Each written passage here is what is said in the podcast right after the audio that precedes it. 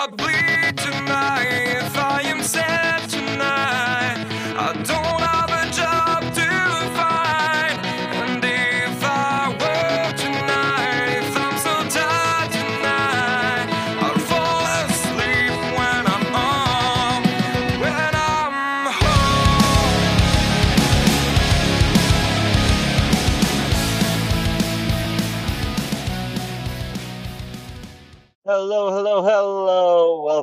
everyone to episode three of the Unnamed Liberty podcast. I am your host, Kirk Sullivan. I'm sorry I missed last week.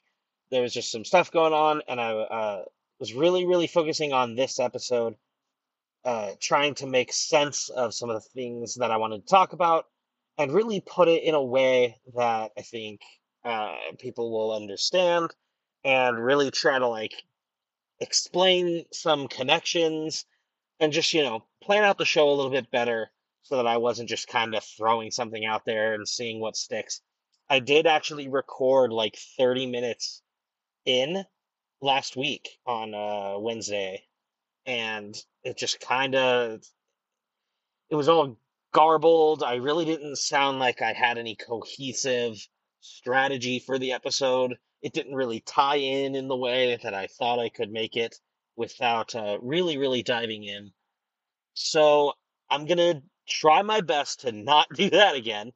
And I, and I think I have. I think I have a bit of a roadmap for the way the show is. So we'll get into it. But first, I want to say thank you for listening.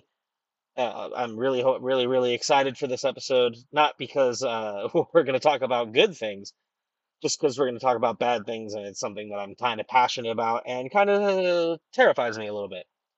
Also, uh, I did buy a new set of earphones uh, just like two days ago.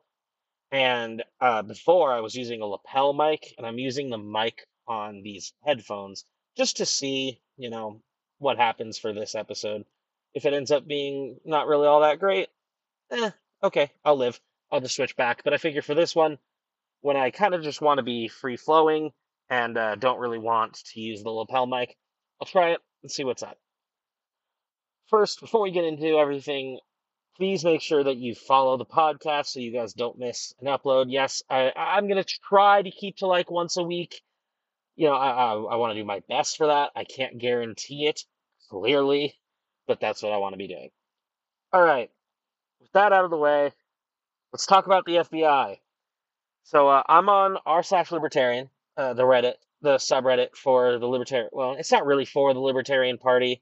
It's just kind of a subreddit for libertarianism of uh, all walks of life, which may be a good or a bad thing depending on how you look at it. But I came across this article on Bloomberg talking about warrantless searches of 3.4 million Americans' data.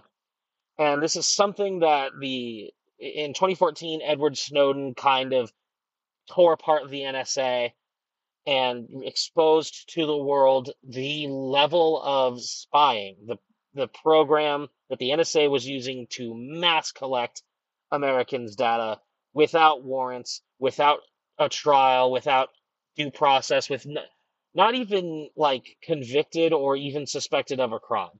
Just mass collection of our data, of our emails, of pictures. I mean, it, it was absurd. If you saw the documents, if you just read them, uh, there was a lot of terrifying stuff in it.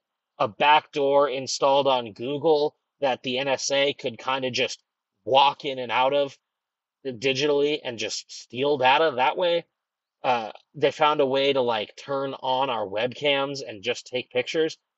And while I'm, you know, recording, probably doing that right now, just gonna wave to my camera that's off and, you know, hope that it's actually off.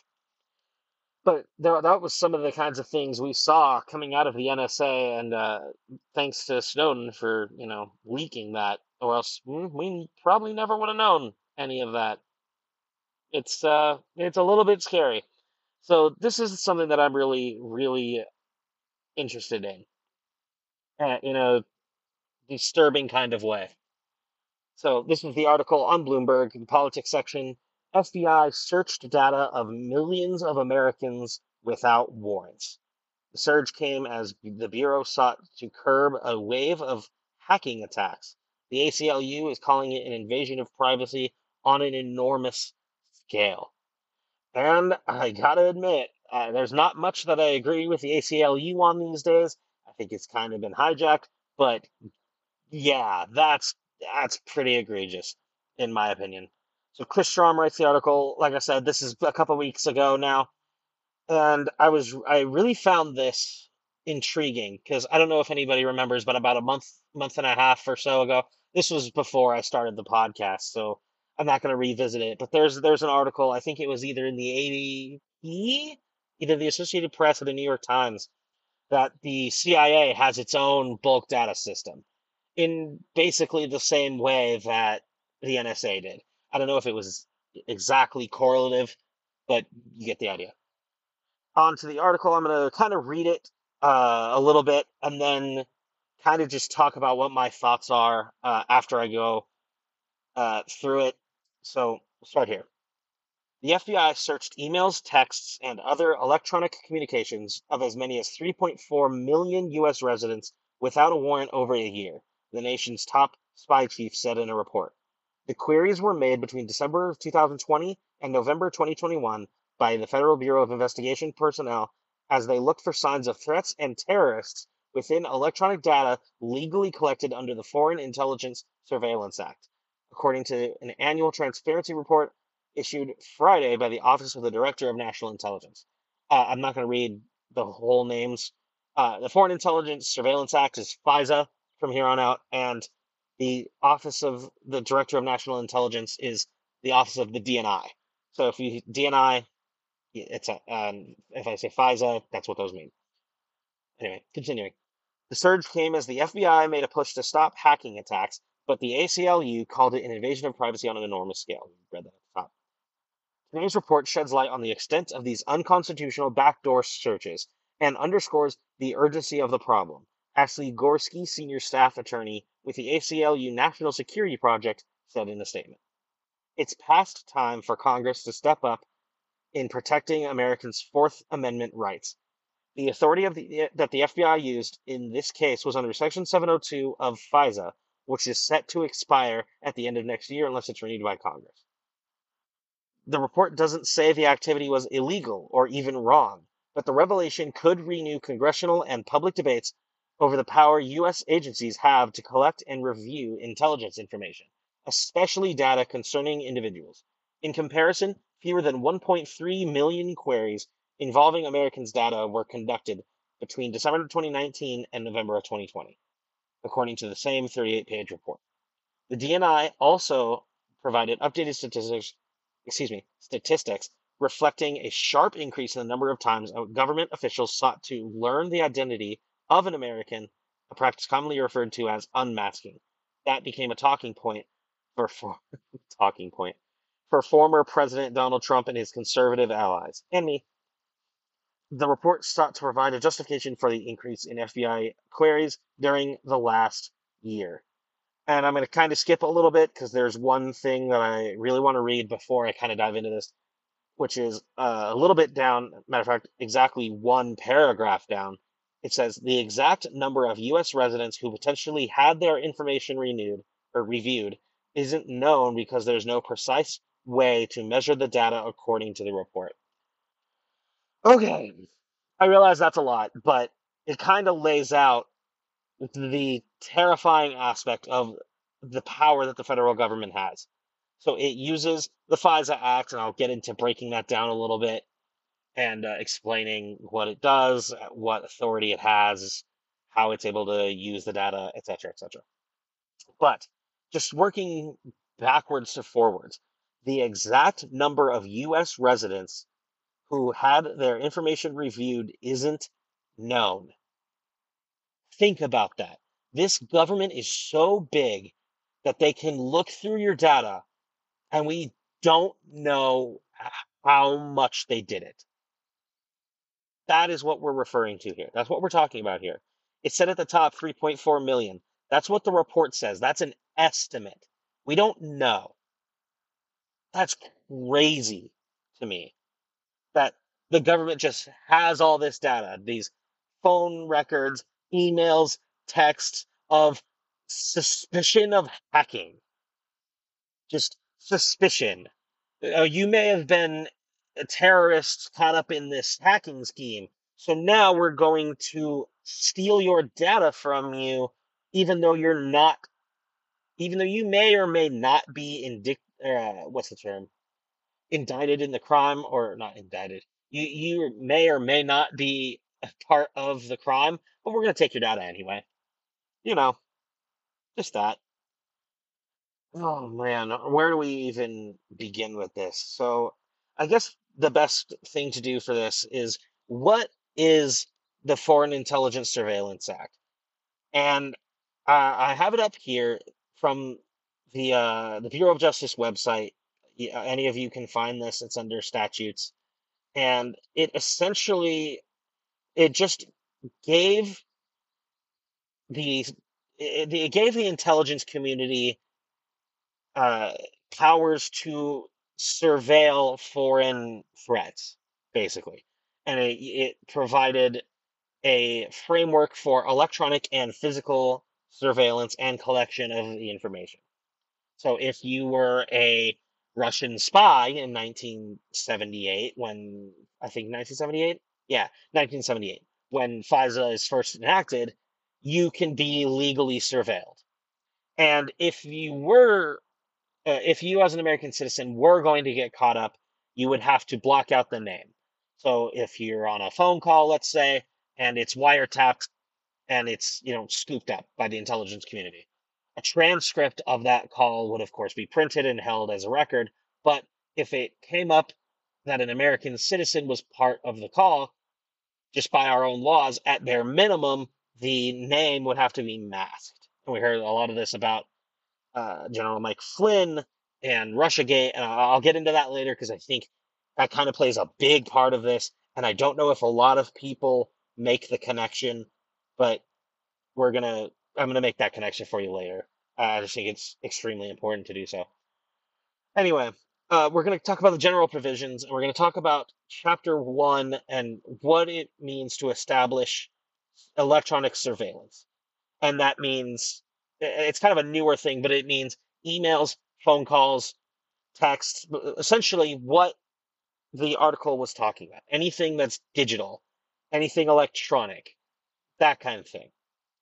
And I'm going to read this uh, this readout on what FISA does from the from the BJA website, the Bureau of Justice Administration. So, Chapter 1 of FISA establishes procedures for the conduct of foreign intelligence surveillance and created the Foreign Intelligence Surveillance Court. The Department of Justice must apply to the FISC, Foreign Intelligence Surveillance Court, to obtain a warrant authorizing electronic surveillance of foreign agents. For targets that are U.S. persons, FISA requires heightened requirements. Unlike domestic criminal surveillance warrants under Title III, if you've ever heard Title III wiretap, that's what this is referring to. Uh, The Wiretap Act, literally. Uh, agents need to demonstrate probable cause to believe that the target of the surveillance is a foreign power, or that a significant, or excuse me, uh, agent of a foreign power, that a significant purpose of the surveillance is to obtain foreign intelligence information, and that appropriate minimization procedures are in place. The minimization procedures are unmasking, basically. Agents do not need to demonstrate that commission of a crime is imminent. For purposes of FISA, agents of foreign powers include agents of foreign political organizations and groups engaged in international terrorism, as well as agents of foreign nations. So if you're the national security advisor, let's say, whatever that is in Russia, whatever the the the equivalent of our national security advisor would be in Russia, that would be a foreign agent. Uh, foreign groups like NGOs, maybe in Israel or something, that would be uh, potentially able to be surveilled. I don't know if we surveil Israel. I have no idea. So that's what FISA does. Now, I'm going to read this little bit here because I think it comes up later, which is that there is part of this section, uh, 1806, that calls for record destruction, where that the government has accidentally intercepted communications, or you know, texts, phone calls, whatever. That under circumstances, circumstances rather, in which a person has a reasonable expectation of privacy and a warrant would be required for law enforcement purposes, and if both the sender and all intended recipients are located within the United States, the government is required to destroy those records unless the Attorney General determines the contents include a threat of death or serious bodily harm to any person. Now, reading that, I don't want it doesn't say in as far as I could tell, it doesn't say in the report that I mean, mainly because we don't know that all of these communications took place with people that were in the United States. However, we should find that out because if they were and they weren't destroyed and there was not a threat of death or bodily harm, then these people violated the law. I kind of think they did anyway. I'm really big on personal liberty and violating this version of the right to privacy against uh, uh, against the Fourth Amendment protection of search and seizure, I, I think it's already egregious. I think it's a moral total sin. But that's you know neither here nor there. It's I almost don't even know how they get the gall. Like these people just get to do this, and it may or may not be against the law. We don't know. We're just going to do it anyway under FISA, under Foreign Intelligence Surveillance Court order. Now, I'm going to talk a little bit about the uh, Foreign Intelligence Surveillance Court, actually, just a, a little bit. Or, uh, and, and, like, what is required? Like, what is the review process, so to speak? Or, you know what? Actually, let's not do that yet. Let's do the querying procedures because we did we did see in the very beginning that it was queried using FISA. Where do they get this, right? And on the, the Lawfare blog, which is uh, in cooperation with the Brookings Institute, a, a big, more left leaning think tank, actually. And matter of fact, one of the first related articles that I see here is the merits of supporting 702 reauthorization, despite worries about Trump and the rule of law. Boy, we're these people. Anyway, so let's talk about Section 702. Section 702 was uh, reauthorized and amended in 2018. This is the most recent one that I could find. And uh, it was voted 65 to 34 to extend the authorities for six years, and that it kind of rolled some stuff back, but not really enough for me. So let's talk about this. So the querying procedures, essentially under Section 702, the Attorney General and the DNI are supposed to have procedures that are like consistent with requirements of the Fourth Amendment. Now, obviously, foreign governments are not subject to our Fourth Amendment. But considering we're talking about Americans that were scooped up in this, we have that part earlier where I said if it's strictly in here then they have to be destroyed unless there's like a serious threat. Or if it's, you know, caught up, they have to be masked at bare minimum. If they were or not, again, uh, I didn't see if they were or weren't, but let's assume just purely that it was. Let's give them the benefit of the doubt. Anyway, for the querying procedures. These procedures will govern searches designed to retrieve communications of or concerning U.S. persons they are subject to review by the Foreign Intelligence Surveillance Court. Though the specifics, oh my god, I can't talk. Though the specifics are for the most part left to be determined, the adopted procedures must include a record keeping of each U.S. person query term used. And what that means is the unmasking part, they'll they won't literally like put a uh, when they redact something, they cover it in like a black block. That's not really what it means. What it usually means is that they will put U.S. person one uh, over who the person's name is or over revealing information. It'll say U.S. persons one or citizen one or whatever. In addition, the FBI must procure a court order to assess the contents of communication responsive to U.S. person search terms in circumstances where the query was not designed to find and extract foreign intelligence information. So let let's think about that really quick. We're talking about a hacking operation, right?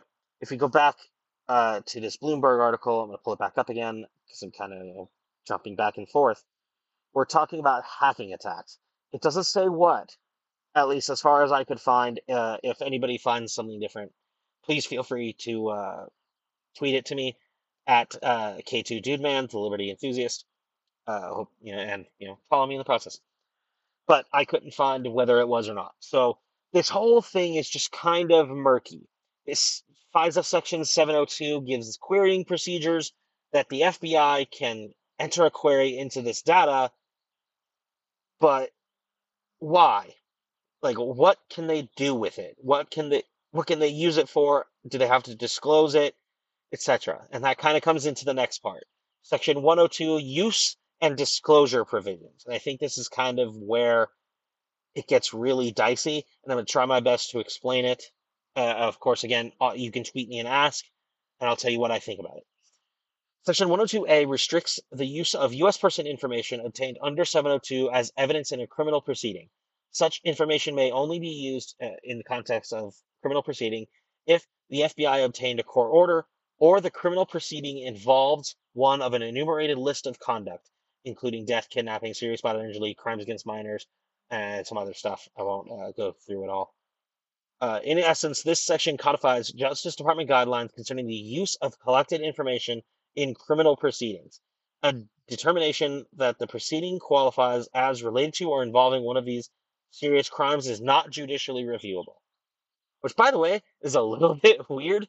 You have this data collected that there's a serious crime, but it's not judicially reviewable. All right, whatever.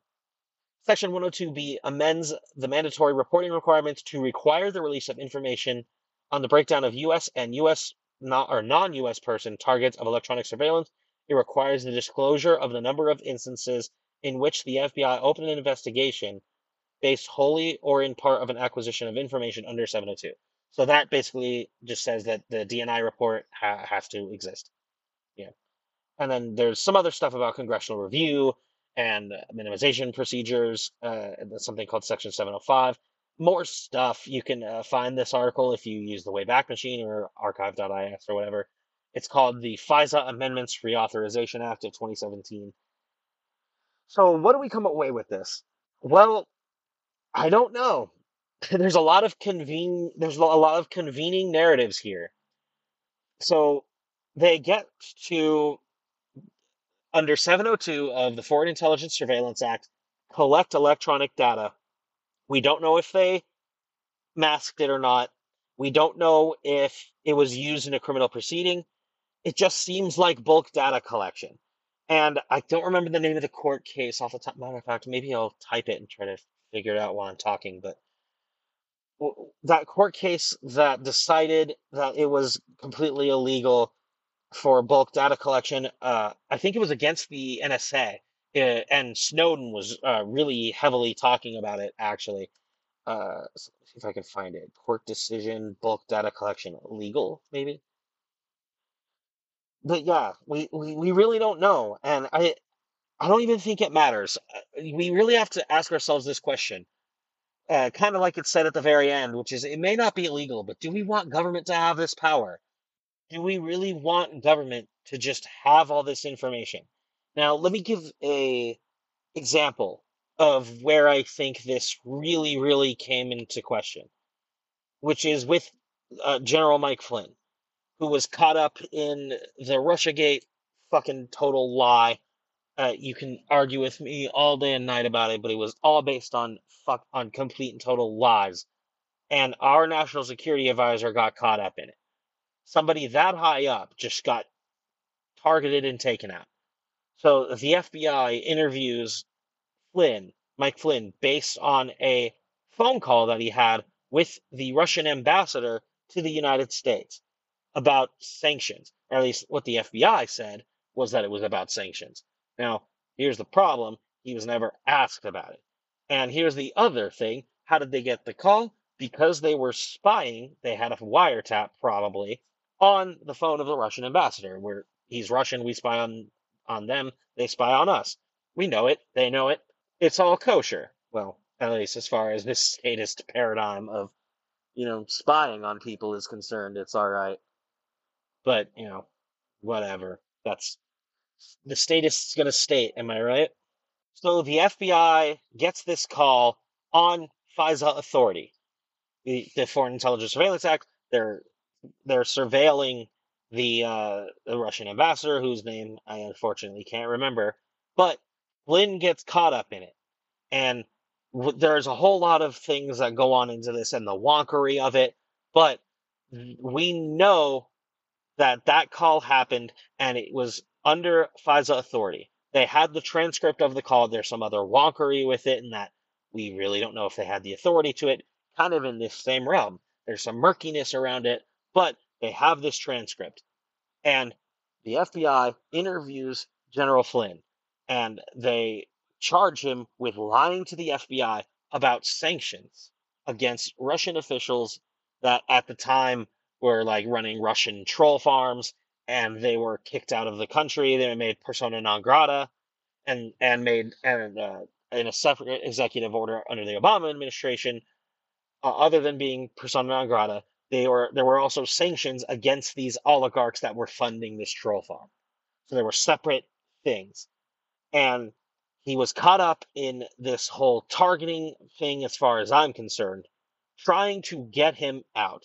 And we uh, maybe I'll do an episode on that later. What I think the motivations were, but I think he was targeted. I think, and then he was being surveilled by the Obama administration. You can call this conspiracy, we know all this happened. It's come out in foreign intelligence committees in the Senate and in the House that this was happening, that it was egregious, and that Mike Flynn was completely and totally set up.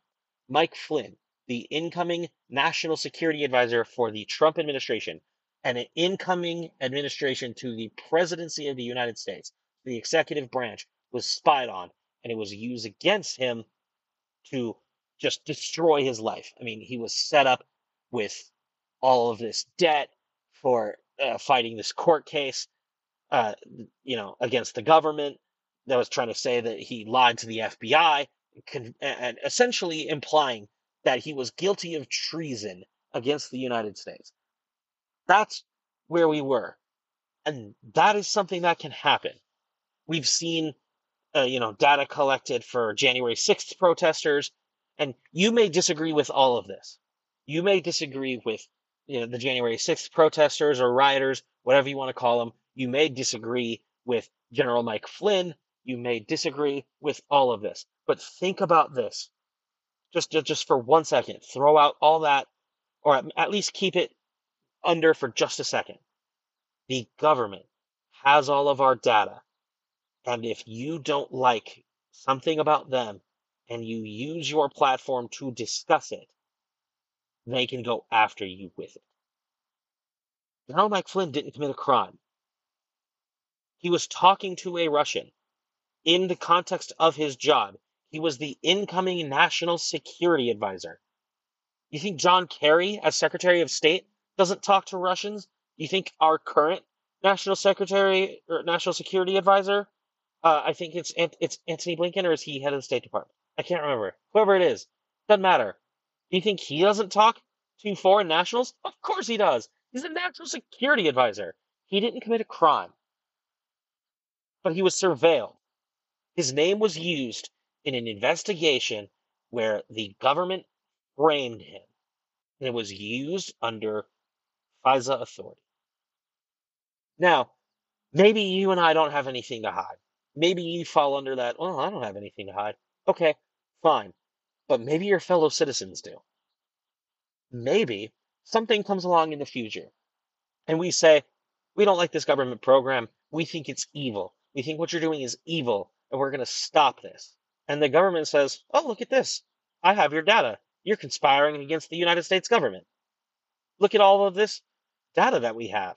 You've not committed a crime. You've exercised freedom of speech to say that the government is doing all of these terrible things and as long as you're not calling to violence actively, you're exercising your freedom of speech. And then they can go after you with this data that they've collected on you. It's not a theoretical. It happened to Mike Flynn. He was not serving yet. He was a free United States, well, not as free as some of us would like, but in the context of free U.S. citizen, Mike Flynn was that. He was not a public servant yet. The Trump administration hadn't started yet. We were still in late December of uh, 2015 or 2016 rather. So before we get all of these drone-like NPC responses of, "Oh, well, I don't have anything to hide. I don't care if government has my information." Okay, fine, but it will be used against someone someday unlawfully, and it's probably happening right now, and we don't even know about it. And that's the danger with this. That's the connection with this. It's not just that it's kind of scary that they have all this information. That's bad enough. It's the fact that if you're a trucker in Canada and no US person can says that with due process, without due process, they had their things stolen from them by the government.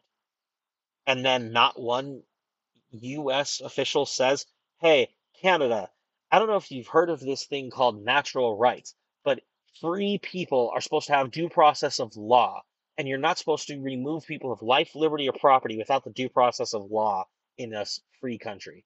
Now, if you want to admit full throat that you're not a free country, okay, fine. But just know that that is what you're advocating for.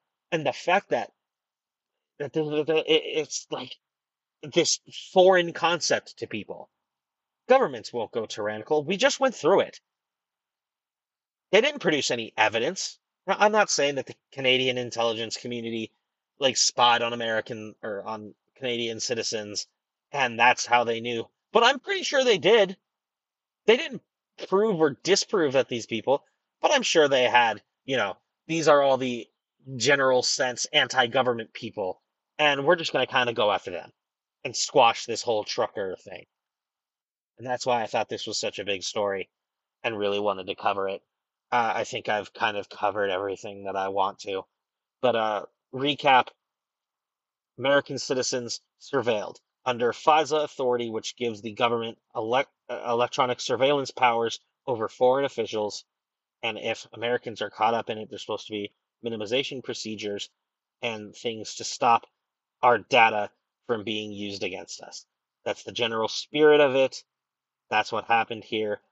I really hope somebody takes up this issue in Congress, man. And, uh, because goddamn, this is something, uh, it really needs to be confronted. Like, it, it's a serious problem.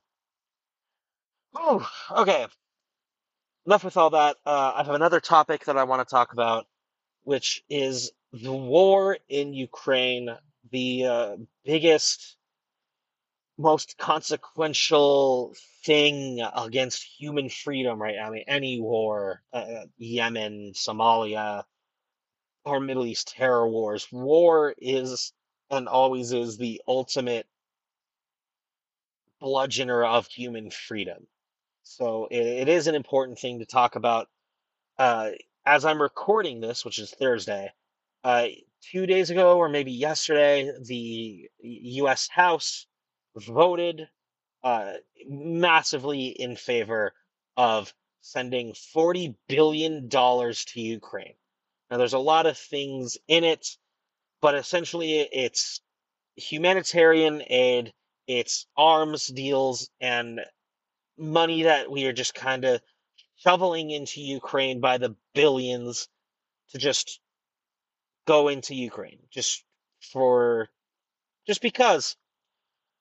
And it today went to the Senate, and Rand Paul, lovely, lovely hero of human freedom these days, in the Senate, essentially blocked it from happening.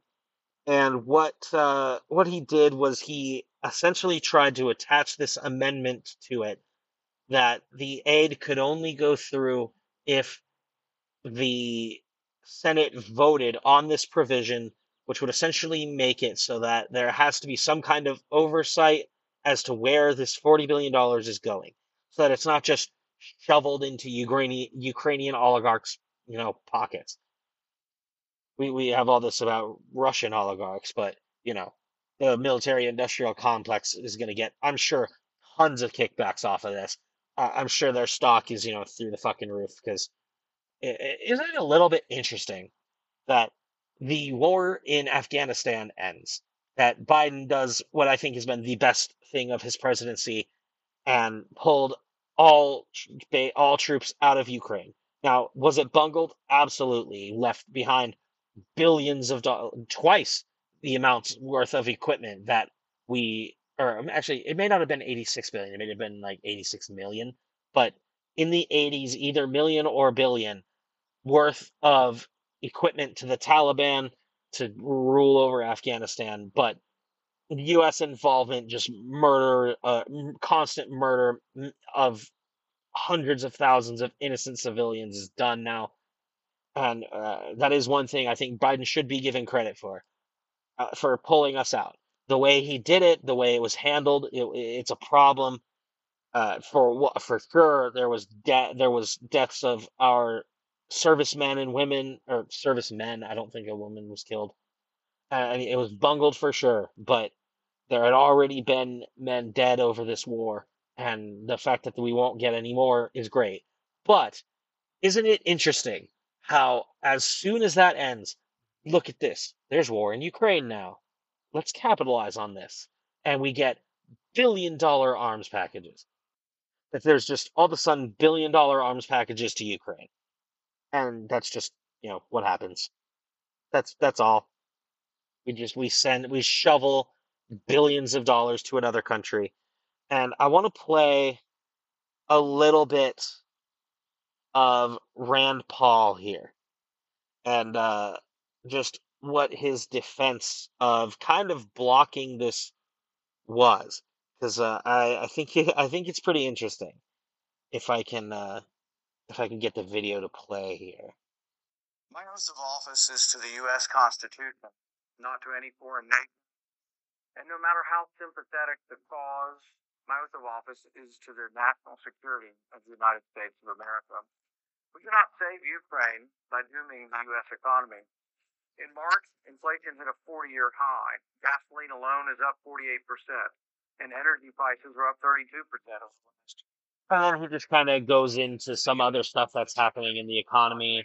And oh, wow, won't stop. Okay.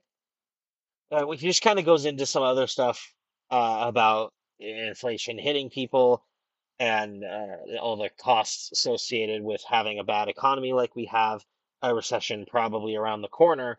And the, uh, Rand Paul has been one of the best in Congress about government spending. I mean, he came out of the Tea Party, and the Tea Party's big thing was government spending. We're spending way, way, way too much money maintaining this empire, uh, and we had just get you know just given out billions of dollars in banker bailouts with TARP and uh, that kind of thing. So he comes out with this government spending thing that the Tea Party is, uh, it's like a sexy issue. We've run up trillions of dollars of debt and it's completely unsustainable. And not only did the Tea Party fail, I mean, it massively failed. We have way more debt than we've ever had before. It's not even close. We're in 30 trillions. And, you know, the unfunded liabilities, like I say, make that look like, you know, peanuts. It's nothing in comparison and he's been really, really good on this issue. And we, we, we are spending too goddamn much. And when there's real problems here, when we're looking at probably another quarter of negative economic growth, uh, of negative GDP, when we have inflation that they say is at 8%, and I don't buy for a goddamn second. Housing and energy is not included in that calculation it's almost certainly higher, probably like 20%, maybe 15, uh, if not higher. So I don't buy it. Anybody who's gone on, uh, who's, you know, gone and filled up their tank or gone to the grocery store can look at it and see that that's just nonsense. And we get these these blood-soaked monsters in Congress that just vote just just give our money away. That's been fucking stolen from us by income taxes, by payroll taxes, by Medicare and social by FICA taxes just you know taken from us, withheld out of our paycheck so we never see it, and then what happens? It's given away. There's all of these problems. Uh, uh, bor- the border, just you know, j- the war on drugs, j- so many things, and and these these people in Congress say, nope. You know what we're going to do? We're going to steal 40 billion of your dollars and your devalued dollars and give it to a country 5,000 miles away so that the military industrial complex and the think tanks that say we need this war can get rich off of you. And then the Ukrainian oligarchs can just pocket it. Because we don't know where the fuck this is going. We have no idea. And all Rand Paul does is say, hey, maybe let's have some oversight and make sure that this money actually goes to what it's supposed to and congress loses it. And they call it blocking it. I call it fucking fiscal responsibility. Like at bare minimum at absolute bare minimum if we're going to be giving this money away taken from people who do not support the war like me who do not think we should be involved in this at bare minimum, I want some goddamn oversight to make sure that this money is being spent properly. And the corporate press loses it. The Hill today called it blocking. All over Twitter, fucking deranged people that I'm convinced want war with Russia because they provide me no alternative are saying that Rand Paul is an obstructionist, that he's blocking uh, freedom uh, of humanity, and that he's pro Putin, and that Putin's in love with Rand Paul right now, and to, basically the same thing that they put Trump through because they don't agree. They call him, you know, a, a, a pro Putin sympathizer. People like me who don't want to see this war continue, but don't want to give $40 billion to it. We're called pro Putin sympathizers. How about we just call them blood soaked monsters? How about that? Why is it always that the moral impotence is on us to prove our moral superiority? Fuck, these people that supported endless wars in the Middle East and uh, somebody who's standing up against wasteful government spending that is causing all of our problems, giant government that's spending way out of control. I mean, 80 or 40 billion dollars is a rounding error on bills nowadays. I mean, the CARES Act was 2.3 trillion. Uh, 80 80 billion may just be a, a, like another small amendment to that. Not even a rounding error. That's where we are. And Rand Paul I, gotta say, man, I, know he may not be like totally uh, on board with the libertarianism thing, but god damn it, if he isn't one of the best people in that House of Congress right now. I man, if Rand Paul runs for president, I uh, he'll have my support for sure. If he runs on this war, if he runs on uh, negotiating for a peaceful end to this war in Ukraine, if by the time uh, it comes to the primary, or if by the time it comes to the election season, that that's what he runs on. If he runs on Fauci and the just absolutely egregious crimes of the COVID lockdown regime, if he and if he runs on eh, on all the stuff that he's been good on on government spending, on uh, corrupt bureaucracy, if he runs on all that, man, uh, he'll he'll have a movement in this country. Maybe it won't be like my full brand of libertarianism that like I would really want to see, but nobody else is doing it better. And maybe Thomas Massie right up there. But that's it, man. So that's where we are. Rand Paul's an obstructionist, apparently. All right. And then uh, last bit kind of ties in uh, a little. I, maybe I should have done this before the war in Ukraine thing. But uh, we have this Ministry of Truth, as it's being dubbed, uh, straight out of 1984, the Disinformation Governance Board. And uh, I know this is kind of old news now because you know the the news cycle moves just so incredibly fast. But uh, uh, again, you know, Rand Paul absolutely killing it. Uh, play another bit of Rand Paul talking about the Disinformation Governance Board. I probably should, uh, actually, probably before I play this, I probably should set up. Uh, it, it's some kind of hearing involving Alejandro Mayorkas, the the head of DHS, the Department of Homeland Security, which, by the way, is where this Disinformation Governance Board is under. Uh, it's under, you know, DHS, not the Secretary of State or whatever. It's under very specifically under the Department of Homeland Security. But uh, it, it's in a hearing uh, with a bunch of senators, and uh, Alejandro Mayorkas is being uh, grilled by Rand Paul, and uh, that's the setup of this. And I just think Rand is uh, fantastic here. we have guardrails? Do we have Yeah, but standards here's the problem. ensure- We can't I mean, even agree. We can't even agree what disinformation is. You Well- can't even agree that it was disinformation, that the Russians fed information to the Steele dossier. If you can't agree to that, how are we ever going to come to an agreement on what is disinformation so you can police it on social media? Senator, I have two points, if I may uh, finish. Um, uh, number one, that what this office, with I'm sorry, what this working group does, because it's not an office, what this working group does is ensure that there are guardrails, definitions, standards to make sure that the free speech rights, the civil rights, civil liberties, and privacy rights of individuals So do you think? Do you think COVID? Do you think COVID? number Do you two, think COVID? if I may. Disinfor- do you think COVID disinformation threatens our national security? And number two, if I may, Senator, and number two, is it your proposition that when the cartels spread disinformation with respect to our immigration policies to try to lure vulnerable migrants to our border illegally? I think you've got no idea what disinformation is, and I don't think the government's capable of it. Do you know who the greatest propagator of disinformation in the history of the world is? The U.S. government.